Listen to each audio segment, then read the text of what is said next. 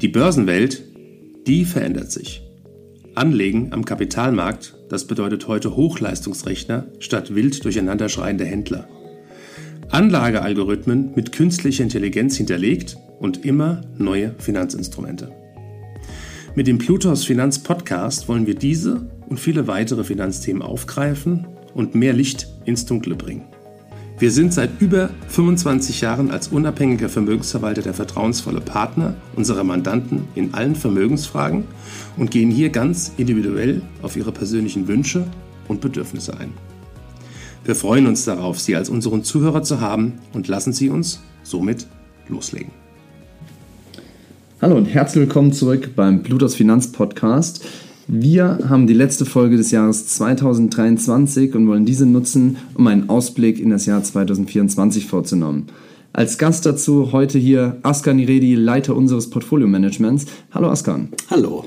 Fangen wir direkt an. Wie denkst du, wie sich die Zinsen im Jahr 2024 entwickeln werden und was die Notenbank möglicherweise tun wird? Ja, vielen Dank für die Frage. Ich glaube, ganz besonders spannend ist tatsächlich die Zinsentwicklung auch 2024. Schauen wir dafür zuerst auf das Makrobild, auch das, was die Notenbanken in ihrer Politik beeinflussen wird. Nehmen wir zuerst den Arbeitsmarkt. Der Arbeitsmarkt weiterhin sehr, sehr stabil. Die Arbeitslosenquote zum Jahresende 2023 verhältnismäßig niedrig. Und das ist eben der Arbeitskräftemangel, der Fachkräftemangel in der westlichen Welt, in den Industrieländern. Dieser ist weiter dominant und führt natürlich dazu, dass, wenn Tarifverhandlungen ähm, ihren Lauf nehmen, dass dort auch sehr hohe Forderungen für die Tarifabschlüsse bei Löhnen und Gehältern weiterhin durchgesetzt werden können. Darin liegt aber auch eine Gefahr. Dieser sehr gute Arbeitsmarkt hat ein großes Risiko, auch für die weitere Zinsentwicklung, über den sogenannten Zweitrundeneffekt. Wenn nämlich Tarifabschlüsse sehr hoch sind, wirkt sich das durchaus im Konsumnachfragen der ja denn dann begünstigten Mitarbeiterinnen und Mitarbeiter aus, weil sie durch ihre gute Nachfrage definitiv auch die Inflation wieder anfachen. Die Notenbanken sehen das Problem, haben sich aber zuletzt eigentlich eher positiv für die Zinsentwicklung für ihre eigenen Vorhaben 2024 geäußert die EZB noch etwas verhaltener, aber die FED hat in gewisser Weise schon die Messlatte hochgelegt, weil sie nämlich Erwartungen geschürt hat, dass eben doch die Zinssenkungen die Regel sein sollten 2024. Aber nicht zu viel sollte man davon erwarten, denn ich glaube, wir haben aktuell eben nach wie vor eine gewisse Instabilität bezüglich der weiteren Preisentwicklung. Also die Inflation ist nicht völlig verschwunden. Sie wird uns weiter begleiten, selbst wenn die Energiepreise auf weiterhin niedrigem Niveau bleiben. Zuletzt hat insbesondere zum Jahresende der Zehnjahresbereich die länger laufenden Anleihen haben mit deutlichen Kursgewinnen zwar den Anlegern Spaß gemacht, aber auch dazu geführt, dass die Normalität der Zinskurve sich immer stärker verschoben hat. Also ganz hohe Zinsen für kurzlaufende Anleihen und verhältnismäßig niedrige Zinsen für langlaufende Anleihen sind normalerweise eigentlich ein Zeichen dafür, dass die Konjunktur weiterhin nicht in den Schwung kommen wird. Und das eben gleichzeitig, dass diese Zinsen uns etwas signalisieren, und da kommen wir später noch dazu, denke ich, bei den Aktien etwas ganz anderes zeigen. Also eine Anomalie zum Jahresende an dieser Stelle mit der großen Erwartung auf Zinssenkung im Jahresverlauf 2024. Das lange Ende, das hatte ich eben schon gesagt, der langlaufenden Anleihen haben sich schon deutlich vorgefreut. Dort ist nicht mehr so sehr viel zu erwarten. Und deswegen sollte man auch mit weiteren Investments hier durchaus etwas zurückhaltend sein. Im Extremfall könne die zehnjährigen Treasuries, also die US-Staatsanleihen mit zehn Jahren Restlaufzeit, noch bis ca. 3,30 fallen. Äh, für die zehnjährigen Bundesanleihen gilt, dass sie vielleicht noch bis 1,75 fallen können. Dennoch ist das eher das Maximum und man sollte sich darauf einstellen, dass man mit Anleihen und längeren Laufzeiten vorläufig nicht wird viel Geld verdienen können, außer natürlich der normalen Zinszahlung, die diese Anleihen beinhalten. Also der ganz große Zins, äh, wie soll ich sagen, Zinsabschwung ist hier nicht zu erwarten. Der kann nur dadurch erfolgen, dass die Notenbanken auch tatsächlich sich dazu entschließen, Zinssenkungen umzusetzen. Das wäre wahrscheinlicher, wenn die Konjunktur nicht gut läuft kann man momentan aber schlecht abschätzen, denn äh, wir haben zwar Frühindikatoren, die die Konjunktur eher nach wie vor etwas schwach sehen, aber auf der anderen Seite eben kein hundertprozentiges Signal dafür, dass äh, wir auch zu einem negativen Wachstum in den USA kommen werden. Und das wäre am Ende ausschlaggebend dafür, dass wir tatsächlich starke Zinssenkungen auch gerade von der Fed bekommen, auf die am Ende, das ist ganz klar, die EZB weiterhin achten wird. Einen Alleingang der EZB wird und kann es an dieser Stelle nicht geben. Also kleinere Rückgänge noch im Zins bei den langlaufenden und wenn dann überhaupt nur Zinsrückgänge bei kurzlaufenden Anleihen. Alles andere, glaube ich, ist derzeit völlig unrealistisch und auch zum Jahresende 2024 kann man da nicht mehr viel erwarten. Du hast eben schon angesprochen, was kann man denn äh, im Bereich der Aktien im nächsten Jahr erwarten? Die Aktien sind zum Jahresende 2023 enorm gestiegen. Das erinnert mich an das Jahr 2018, wo wir zum Jahresende stark fallende Aktienkurse hatten. Eine durchaus besondere Situation, wenn ein Bild, was sich zuvor eingestellt hat, noch einmal sich völlig verändert in den letzten Wochen und die Anleger zu einer neuen Erkenntnis kommen. Können sie dauerhaft zu einer neuen Erkenntnis kommen? Das ist ja jetzt zuerst die Frage, um zu sagen, ob 2024 ein gutes Aktienjahr wird oder nicht. Ich versuche das zu beantworten. Die, die, die, Gewinnentwicklung der Unternehmen ist weiterhin in Gefahr.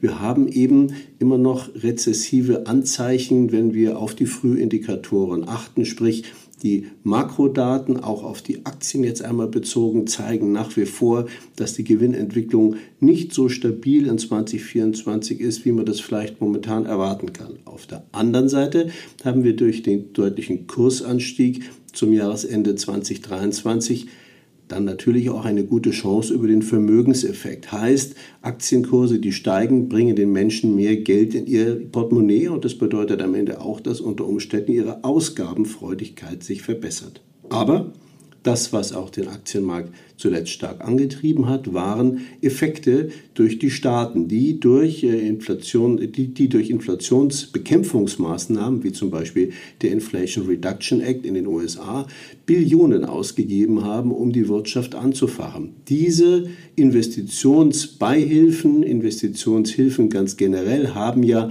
stark gewirkt, doch sie laufen langsam aus.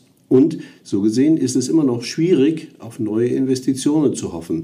Der Investitionszyklus ist so gesehen ein bisschen auch zukünftig wieder ins Stocken geraten, wird also 2024 nicht so beitragen können wie bislang.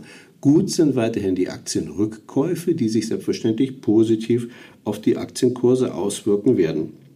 Für die Richtung ganz allgemein kann man sagen, dass weiterhin sehr viel Geld für Rüstung ausgegeben wird, aber leider wenig für den Klimaschutz. Das heißt, dass wir eigentlich nicht besonders investiv investieren, sondern im Prinzip das Geld für Dinge ausgeben, die im gleichen Moment, wo sie investiert sind, dann aber auch wertlos sind, weil selbstverständlich sind Rüstungsausgaben keine langfristig wirkenden Ausgaben, die dann auch am Ende wieder zu neuen Erträgen führen, sondern sie kosten am Ende tatsächlich nur Geld. Das ist leider auch der durchaus, äh, was die politische Gesamtsituation angeht, die Weltlage angeht, eben nach wie vor ein großes Problem und bleibt als Belastungsfaktor für die nächsten Jahre erhalten.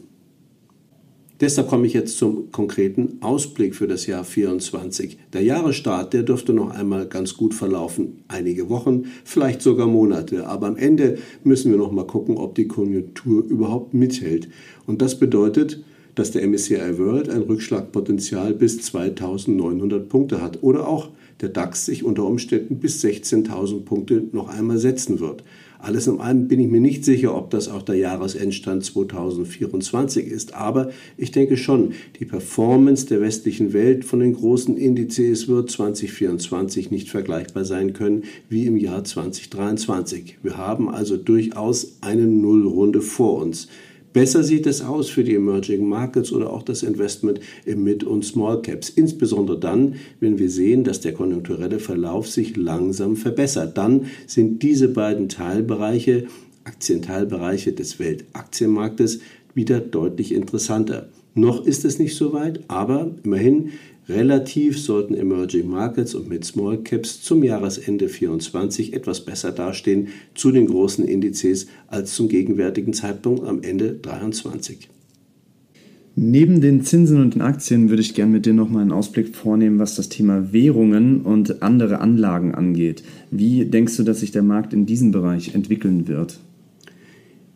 Bei den Währungen ist verhältnismäßig wenig passiert über viele Jahre und ich glaube, alles in allem kommt es auch nicht zu einer ganz massiven Neubewertung. Nehmen wir erst einmal Dollar-Yen. Hier ist es ja so, dass der Yen eigentlich das interessanteste, ja, die interessanteste Formation, die interessanteste Bewegung noch 2023 gezeigt hat, eben durch eine dauerhafte Schwäche die gut zu begründen ist in den sehr niedrigen Zinsen, die man eben gleichzeitig aber auch äh, in Japan sich erkauft hat durch eine sehr hohe Staatsverschuldung. Dass ein Yen-Rückgang so gesehen normal war, das ist klar. Nur mittlerweile haben sich die Verhältnisse auch wieder normalisiert. Denn auch anderswo, wie zum Beispiel in den USA, sind eben die Zinsen wieder gefallen, was dazu führt, ich glaube, der Yen hat aktuell keine weitere Schwäche vor sich, sollte sich eher in Richtung 130 zurückentwickeln gegenüber dem Dollar und so gesehen ein, ja, würde ich sagen, positiver Ausblick für die japanische Währung.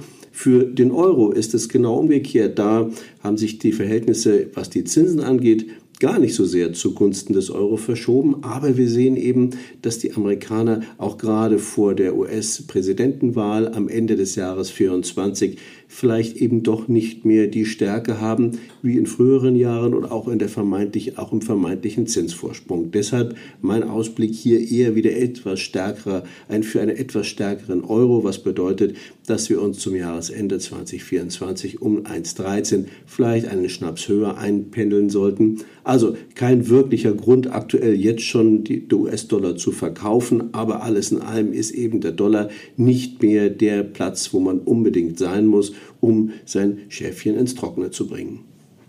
Gucken wir, was 2024 noch passieren wird. Ich denke, trotz einiger Schwierigkeiten an den Aktienmärkten ist eben doch die Chance, dass wir in einen frühzyklischen Start einer verbesserten Konjunktur wieder einmünden können, recht hoch.